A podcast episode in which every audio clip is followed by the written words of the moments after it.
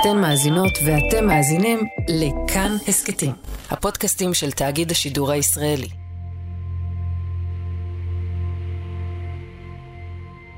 את יודעת, אם יש רגע אחד שאת מבינה, או שאולי זאת השריטה הכי עמוקה שישנה, זה שבשנייה אחת מחייל גיבור ישראלי, את הופכת לפחות מג'וק. וזה היה הרגע של התפיסה, שהבנתי שאלוהים ישמור, מה שנקרא. זה יהודה בשן.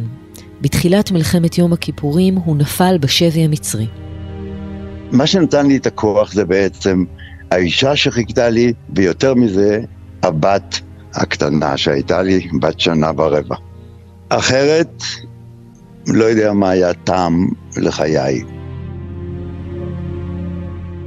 יהודה הוא אחד מ-301 החיילים הישראלים שנשבו בידי צבאות סוריה ומצרים. חוויית השבי הייתה קשה במיוחד, בולטת גם בתוך מוראות המלחמה. רבים מהשבויים נושאים איתם את הצלקות מאז, גם 50 שנה אחרי כמובן. היום נספר את סיפורו של יהודה, הוא יספר את סיפורו, ואת סיפורם של השבויים.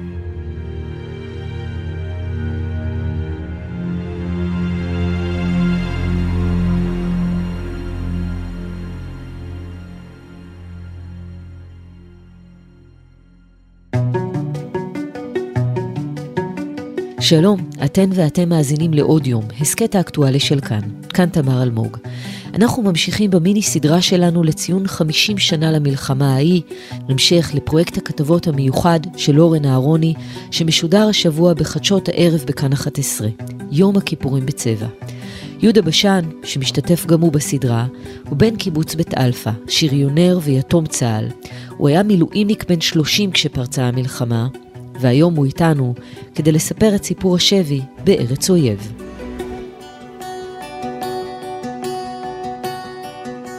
יהודה בשן, שלום. שלום וברכה. איפה תפסה אותך המלחמה? בבית, בבית אלפא. מטייל עם, אה, עם הילדה שלי בת השנה בחצר בית אלפא. אני פתאום רואה מישהו מרמת דוד שבא לגייס אצלנו את הכלים הכבדים ואני הכרתי אותו, ושאלתי אותו, מה אתה עושה פה? אז הוא אומר לי, מתחילה מלחמה, תפנה אותי, ת, ת, תמצא לי, תעשה לי וזה וזה. וזהו, ומשם הכל היסטוריה. אתה יורד לחזית המצרית, נזכיר שריונר. נכון. ומה זכור לך עד שנפלת בשבי? אני זוכר שהייתה המולה גדולה מאוד, הודיעו לנו להתאסף בעין חרוד, משם אספו אותנו. בדרך כבר שמענו את דדו שאנחנו נשבור להם את העצמות. זאת הייתה האווירה פחות או יותר של ששת הימים הולכים וחוזרים. הספקתי עוד להיפרד מאימא שלי והגעתי לבית דרס. שם היה הימ"ח שלנו, בלגן היסטרי. הטנקים היו ערומים לגמרי, לא היה, הכל היה צריך מההתחלה לחמש ולזווד. כל מי שרק היה מוכן, לא חשוב אם יש צוותים מלאים או לא, העיקר שיעלה על המוביל וייסע דרומה. אז נסענו דרומה. אני הייתי בצוות שהייתי מפקד טנק, שטנק שהיה אמור לשרת את המג"ד. היינו שלושה אנשי צוות, כי אחד היה חסר. כשהגענו איפשהו לבלוזה, נדמה לי, אז אחד ירד לקנות משהו בשקם, ולא חזר עד היום, אני לא יודע מה איתו. ויצא ככה שנשארנו שניים בטנק. אז נכנסתי לתא הנהג, אמרו לי, תיסע אחרי הטנק אה, שלפניי. מכשיר קשר לא היה לנו אפילו, הוא לא עבד. באיזשהו שלב עצרתי, באיזושהי צומת פגש אותי הסמג"ד של אסף יגורי, והכרתי אותו עוד מהסדיר. אז הוא אומר לי, יהודה, מה, מה אתה עושה פה? ככה לבד, אז אני אומר לו, שמע, אני, יש לי חצי טנק אם אתה רוצה. לאן אתה שייך? אז אמרתי לו, אני שייך לגדוד השני של אותה חטיבה. הוא אומר לי, אין לך מה לנסוע לשם, הכל חסום, ותיכנס פה ימינה לחניון, אסף יגורי מחכה, אה, גם דפקו לו את הטנק, אז זה טוב מאוד שיש לך טנק שמזווד לטנק מג"ד. ומתי אתה נופל בשבי? תאר לי את היום הזה. בבוקר איפשהו מתחילים לנוע, ואנחנו כל הזמן מטווחים. כל מקום שהגענו נפלו פגזים, וזה זה, זה היה נורא. לא חשבתי שאנחנו חוזרים משם. זה נראה אה, אה, סדום ועמורה.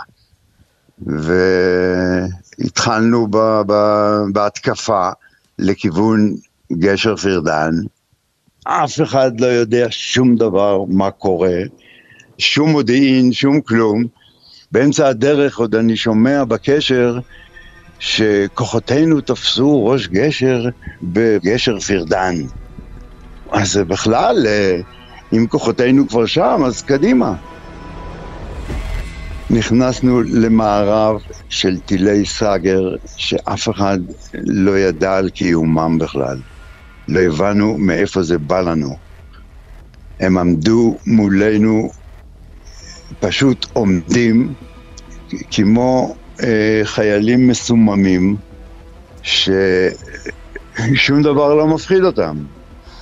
ואני רואה כולם אה, אה, נדלקים ומסביב, ואנחנו ממשיכים באיזשהו שלב. אה, אסף אמר לי לעצור, נוסעים אחורה ברוורס, בלי להסתובב, פשוט רוורס אחורה. תוך כדי זה אני מקבל פגז במערכת זחלים, והטנק נעצר, וכולם קופצים, ואני נשאר בתא הנהג, אני לא יכול לפתוח, יש מדפים שנסגרים עליי, ולא הצלחתי לפתוח אותם, ואין אפשרות כאילו להיחלץ משם, בטנק עומד, זה, זה, זה, זה תוך שניות זה, זה, זה פצצה. ואני מסתכל אחורה, היה שם איזה מעבר קטן שאני יכולתי להיכנס דרך הצריח ולקפוץ למטה. כמו שאני קופץ, הטנק התפוצץ, נדלק.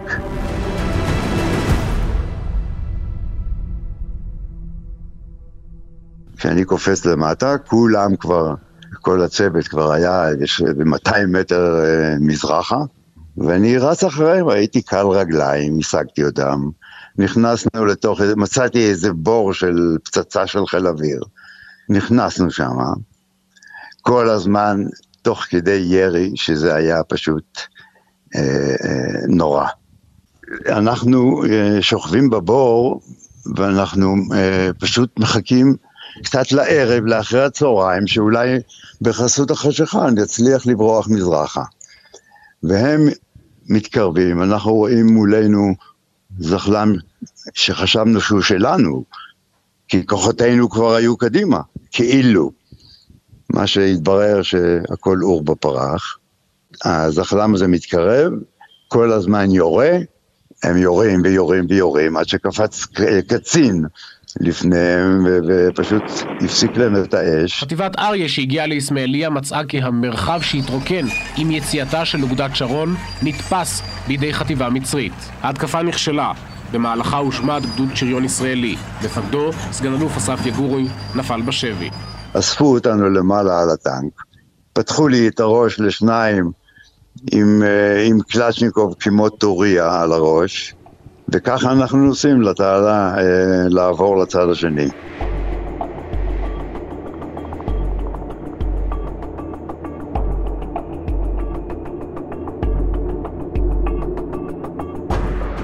מתי אתה מבין שזהו, שהמצרים תפסו אותך ואתה עכשיו בשבי?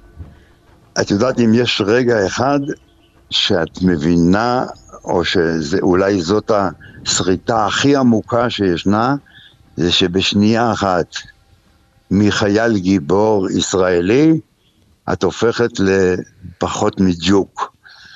וזה היה הרגע של התפיסה, שהבנתי שאלוהים ישמור, מה שנקרא. אבל אתה גם במצב הזה, אתה פצוע, כי הם פתחו לך את הראש. נכון, ואני פצוע, שותת דם, אה, גונח, כנראה חצי מעורפל. והם רוצים לזרוק אותי החוצה מהנגמש, מה, אני מלכלך להם את הנגמש. ואז אסף הבין אה, ערבית. והוא אומר לך, אתה צריך להפסיק כן, לגנוח כן, מכאב? ו...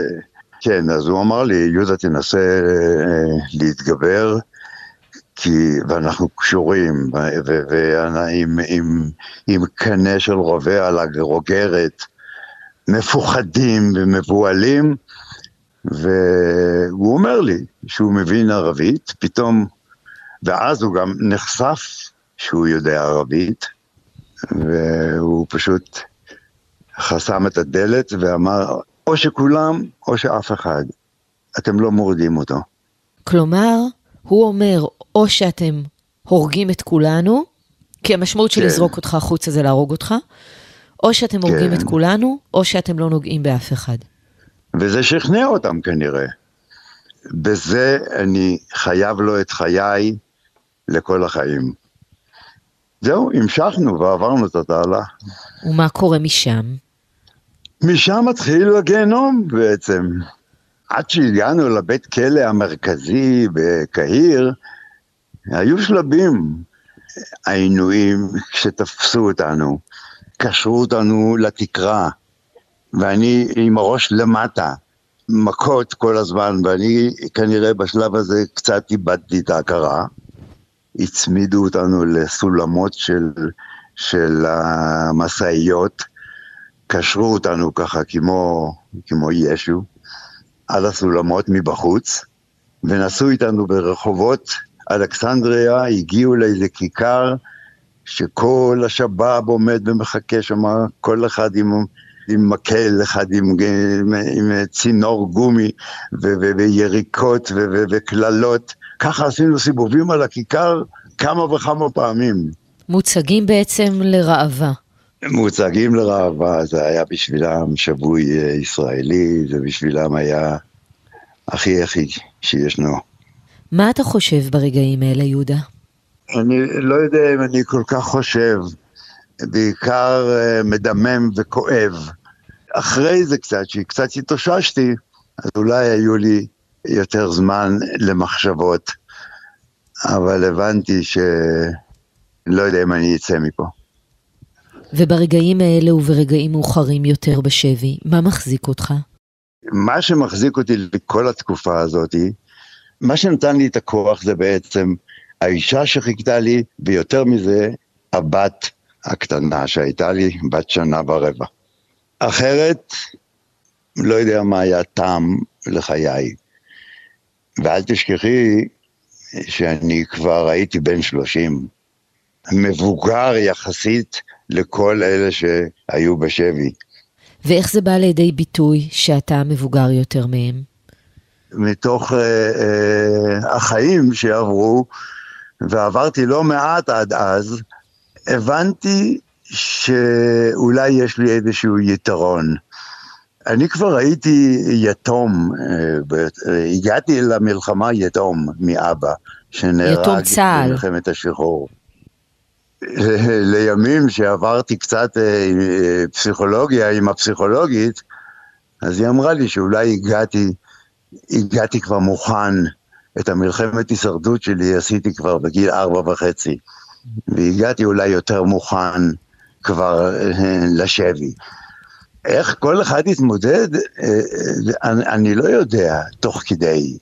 זה רק בדיעבד, אחרי שכבר חזרנו, ואני רואה איפה אנשים נמצאים, ואני משווה אותם, מה קרה לי ומה קרה להם, אז אני מבין הרבה יותר שהצלחתי לשרוד את זה לא רע.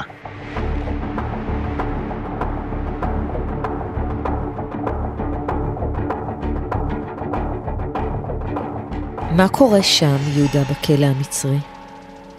בכלא המצרי זה, זה עינויים קשים מנשוא. זה מכות רצח. אני לא יודע אם אתם רוצים לשמוע את הכל. זה צרחות של אנשים, הבנתי שאני לא לבד, שיש עוד uh, בתוך הבית כלא הזה, זה צרחות של אנשים נמצאים בכמה תאים לפניי, ואני שומע, וזה מתקרב, וזה מתקרב, ואני כבר משתגע שזה כבר יבוא אליי, שנעבור את זה כבר. ואני כולי עם ראש פתוח, שמתחיל להתכסות כולו באינפקציה. מוציאים אותנו לחקירות ומחזירים אותנו, ומוציאים אותנו ומחזירים אותנו, בלי שום קשר בין חקירה לחקירה. פתאום נכנסים שלושה אה, סוהרים שהם בעצם אסירים פוליטיים שלהם, שהם היו מופקדים עלינו. זה כל אחד לבד, בתא של שניים על שניים, גבוה ארבע מטר, למעלה יש איזה צוהר כזה, שאת רואה אם זה יום או לילה. אין אוכל, זה היה בתקופת הרמדאן, אין מים, זהו, לא צריך יותר מזה. ומכות, והשפלות, ואחרי שהם גומרים לרסק אותך על הרצפה עם, עם כל המכשירים שיש להם, ואת נדמה לך ש, ש, שזהו, ש, שמשם את לא קמה. ו- ו- ו- ובסוף הם עוד עומדים ו- ו- ומשתנים עלייך, אחרי שהם עושים את כל הדבר הזה. זה, זה השפלות שאם את לא מוכנה לזה, ואני לא הייתי מוכן לזה, זה, זה, זה, זה נורא. ויש לך קשר עם האחרים? חוץ מלשמוע את הצעקות? Uh, היו מוציאים אותנו שבעה שבעה בערך כל יום, כל אחד תופס את החולצה של, ה, של הראשון uh, בפה, כי היינו אזוקים עם עיניים קשורות, והיינו יורדים מקומה שלישית עם הסיר של האסלה כאילו שלנו בשביל לשפוך את זה במכרעה הציבורית למטה, לשטוף את זה ולחזור למעלה. ובדרך הם היו, היינו קשורים, שמו לנו מקלות בין הרגליים וכולם התגלגלו עם כל, ה, עם כל הטינופת עלינו. הגענו למטה, אני אפילו לא שטפתי את הסיר שלי. ניגשתי מיד לברז מים, מילאתי כמה שהספיק עד שגירשו אותנו משם, בחזרה לתא. והייתי מגיע לתא עם אסלה עם הרבה מים, וזה היה העושר הכי גדול שלי. מים לשתייה. קצת מנקים, את יודעת, אה, יש כל מיני אזורים ש, שצריכים לנקות אותם, ובעיקר ששברתי את הצמא, כי, כי צמא זה דבר נורא. נורא ואיום. אני ירדתי במשך חודש וחצי, ירדתי ב-17-18 קילו. יש רגעים, יהודה, שגם יש יחס אנושי מצד המצרים שם, רגעים שאולי יש פתאום קצת הקלה בתוך כל הסיוט הזה?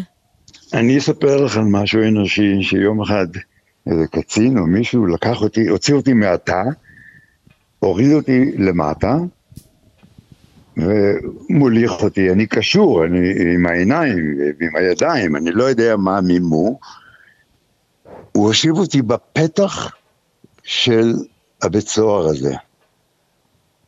ונכנס לחדר של הש"ג, אני לא יודע מה, והשאיר אותי ככה לשבת בפתח של הבית סוהר. האנשים נכנסים ויוצאים, וכל אחד כמיטב יכולתו מרסק אותי, כאילו ג'וק. ואז פתאום אני מרגיש בפה, מישהו מכניס לי בפה איזה חבילה, ואני, בהתחלה אני חושד, אחרי זה עם הלשון, אז אני מבין שזה חבילה של תמרים. אני לא אשכח לו את זה כל החיים. וזה, כשאנשים רעבים, אז זה, זה, זה, זה הייתה חוויה שאני לא יכול לשכוח אותה. אבל מה, אחרי זה יוצא הסוהר, לוקח אותי החוצה מהמחנה, ופתאום אני מרגיש שאני בתוך איזה חורשה, הוא עוזב אותי, אני נשאר ככה לעמוד כי לא רואה כלום, הוא מתרחק כמה מטר, אני שומע אותו דורך את הזה, ובוף, יורה. אז זהו, צהלה הורגת, מבינה? אז מה עובר? הכל עובר. הכל עובר לפני העיניים. עשו לי עוד כמה פעמים כאלה. פעם אחת קבוצתי אפילו, עם קריאות של אה, באש, ואנחנו מכוסים על יד קיר כזה, ויורים. מה עובר ו... לך בראש? כי אתה חושב שעוד רגע אתה מת. זה לא עוד רגע, כשיורים אני חושב שאני מת, אבל אני מרגיש ש- ש- שאני חי.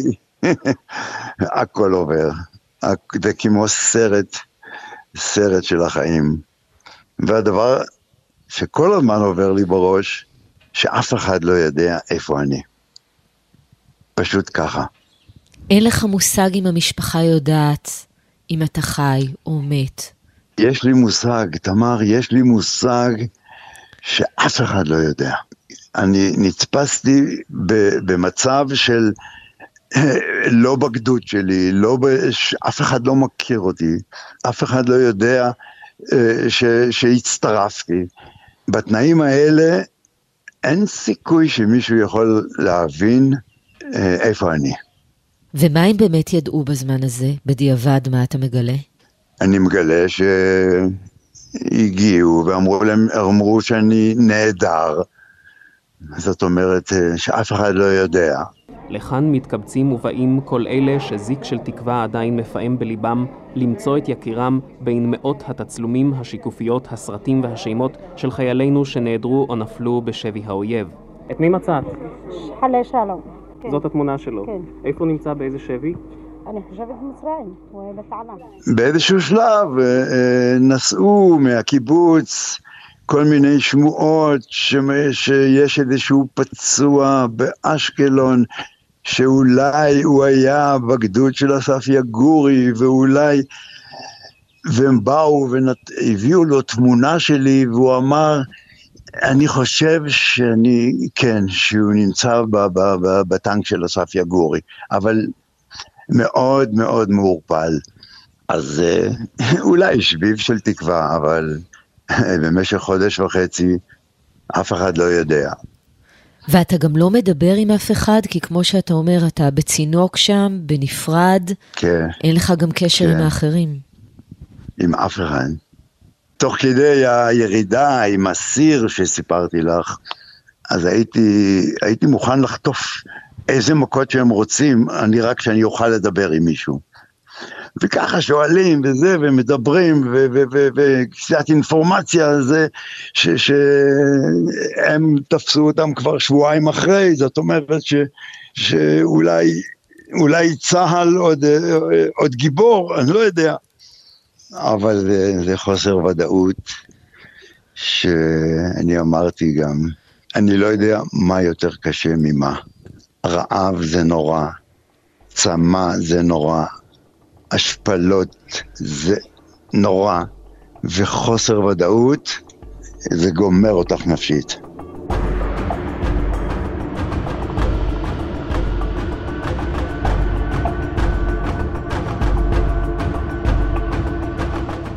מה מכל הדברים האלה מלווה אותך ממש ברמה היומית? הרי ברור שזה מלווה, וברור שהטראומה קיימת. אבל מה יותר מהכל? אני, לשמחתי, דיברתי עם הטראומה שלי, כמו שחזרנו, ואמרתי לה, תקשיבי, אנחנו נהיה ביחד כל החיים, אבל את תמיד תהיי בצידי. מעולם את לא תובילי אותי. פשוט ככה דיברתי מתוך אינטואיציה שלי אישית.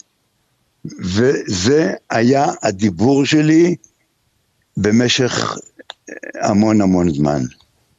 בעצם הרגשתי סוג של ניצחון, אם אפשר לקרוא לזה ככה, אבל עד היום, אם אני, אם פתאום אה, יש איזו טריקה בדלת, אז אני, זה מקפיץ אותי. התא שלי היה מעל כל הכלבייה של מצרים, ככה זה הרגיש לי. כל היום נובחים, 24-7, מזי רעב, זה, זה, זה היה נורא. וכשאני שומע כלב שאת לא תשמעי אותו, זה מיד מקפיץ אותי, אני לא מסוגל להיות בחדר, ושהשכנים שלי מגדלים כלב, ואני לא מסוגל להיות. היום אולי קצת זה ככה, אבל, אבל בסך הכל נביחות של כלב. מעבר לזה, לדעתי פספסתי אה, בחיים שלי כמה דברים שפשוט לא העזתי להיכנס למקום שאני לא יודע איך אני אצא ממנו. לדוגמה? אפילו להיכנס ללימודים גבוהים, זה אני אה, מספר לך אה, מהלב. לא העזתי כל כך, כי לא יכולתי להיכנס למקום שכאילו אין לי שליטה עליו. אני הייתי חייב שליטה מוחלטת על כל, כל אה, מילימטר שאני, שאני עובר. ו... אבל בסדר, אז אה, סיגלתי לי אה, דברים אחרים, והחיים שלי מאושרים, ומשפחה נהדרת ועוטפת, ואני מוקף בהמון אהבה, אז בסדר. ספר לי על השחרור, יהודה. כמה זמן קודם ידעת שאתה עומד להשתחרר? בערך שבוע ימים אה, לפני שהשתחררנו, אז אספו אותנו, אסף אותנו שר המלחמה המצרי, את כולנו בתוך אה, אה, חדר, איזשהו אולם כזה, אה, ושם הודיע לנו, אה, יש עסקת אה, שבויים ושאנחנו עומדים להשתחרר, כל יום אה, תצא קבוצה, קבוצה אחרת, זה היה שבוע, בערך, ואז גם היה מין שבירת דיסטנס כזאת, אז הוציאו אותנו לחצר, ישבנו שם, ועוד נתנו לנו דפי משוב, שנכתוב איך היה לנו שם. בכלא המצרי, עושים לכם משוב על הכלא. כן. תן לי לנחש שלא העזתם לכתוב את האמת. לא, שם לא, אחד יושב על ידי, הוא אומר, וואי, יהודה, אני לא יודע מה לכתוב פה וזה זה. ואני פרצתי בצחוק, כאילו, מה זה מעניין אותך בכלל? ואז הגיע תורי, הגיע חייט ו- ומדד לנו בגדים ו- ו- ו- והגיע תורי, לקחו אותנו לא- לאוטובוס, באוטובוס באמצע, כאילו לשדה תעופה, באמצע הדרך נכנסו, הכניסו לנו חבילות של השי לבד, אה, עבד למען החייל, איך זה נקרא? נכנסו חבר'ה, כל אחד קיבל קופסה מלאה בקלאווה, והמשכנו לנסוע. הורידו אותנו ביקור בפרמידות ובספינקס. בדרך לשחרור עוצרים כדי שתראו את הפירמידות. כן. זו סיטואציה כן. הזויה לחלוטין. הזויה לחלוטין. ומלא צלמים לא ישראלים, כל מיני זה. ואחרי זה אנחנו אה, עולים חזרה, מגיעים ל- ל- למטוס, ושם פוגשים את הצלב האדום. אני כבר הגעתי לשם עם צלקת על כל הראש, שזה כבר נסגר כל הסיפור, לבד. והצלב האדום שואל אותי, מה זה, זה משם? אז אני אומר לו, כן, אבל זה הספיק להתרפא וזה בסדר. וכשמגיעים לארץ, יהודה? כשמגיעים לארץ זה, זה, זה, זה אי אפשר לתאר, אי אפשר לתאר את זה.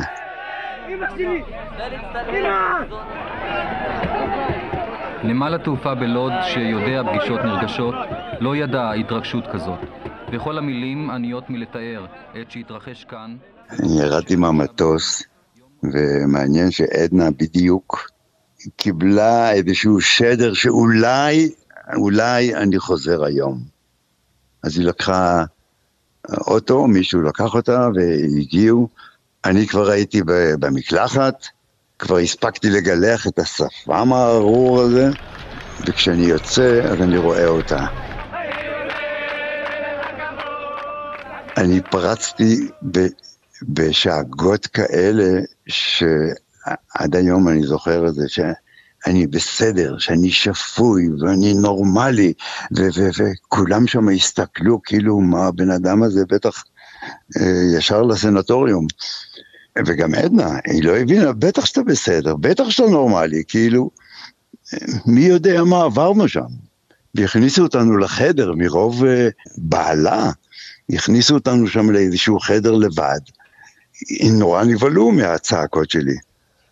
הייתי יום יום נוסע לתל השומר לבדיקות מה קרה בראש, והסתבר שזה היה מיקרונים מלדפוק אותי לכל החיים, יש לי שבר בגולגולת עד היום, ואמרו לי אל, אל תצלול בלי אחראי ואל תלך בשמש בלי כובע, וחזרנו לשגרה.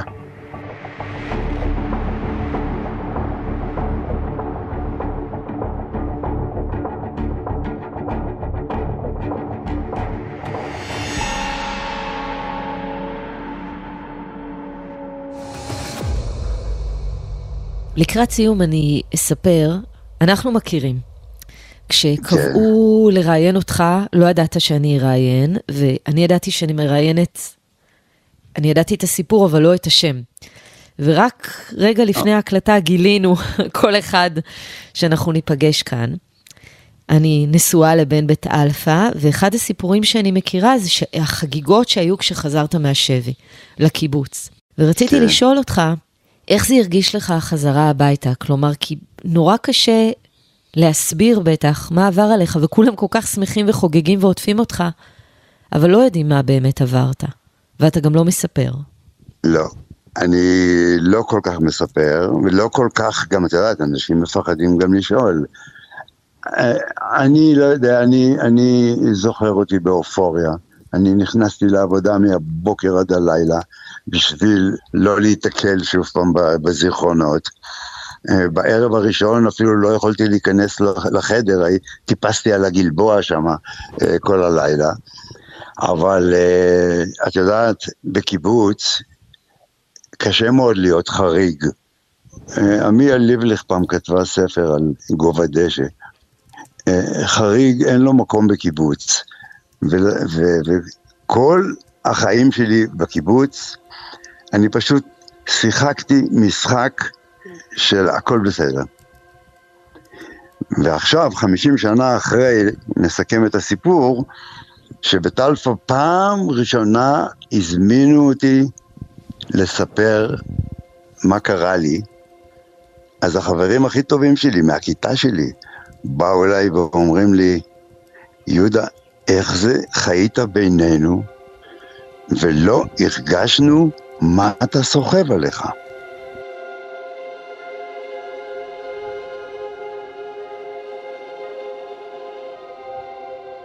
יהודה בשן, תודה רבה לך שדיברת איתנו. תמר, תודה לך.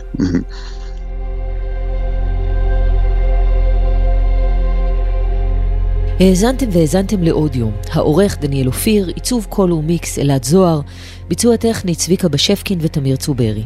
את התחקיר לפרויקט המיוחד של לורן אהרוני, יום הכיפורים בצבע, עשו שלומי קיים וחן זמיר. עורך המגזין של כאן חדשות הוא דדי מרקוביץ', ובצוות עורכי עוד יום, יותם רוזנבלד. אם היה לכם מעניין, נשמח מאוד אם תשתפו את הפרק, ותגיבו או תדרגו אותנו גבוה ביישומוני ההסכתים. תובנות שלכם על הפרק אפשר לשתף גם בקבוצת כאן הסכתים בפייסבוק, או בחשבון שלי בפייסבוק או בטוויטר. פרקים חדשים של אודיום עולים בכל יום ראשון, שלישי וחמישי, ואת כולם, והסכתים נוספים מבית כאן, תוכלו למצוא בכל מקום שבו אתן מאזינות ומאזינים להסכתים שלכם, או באתר כאן, תאגיד השידור הישראלי. כאן תמר אלמוג, נשתמע.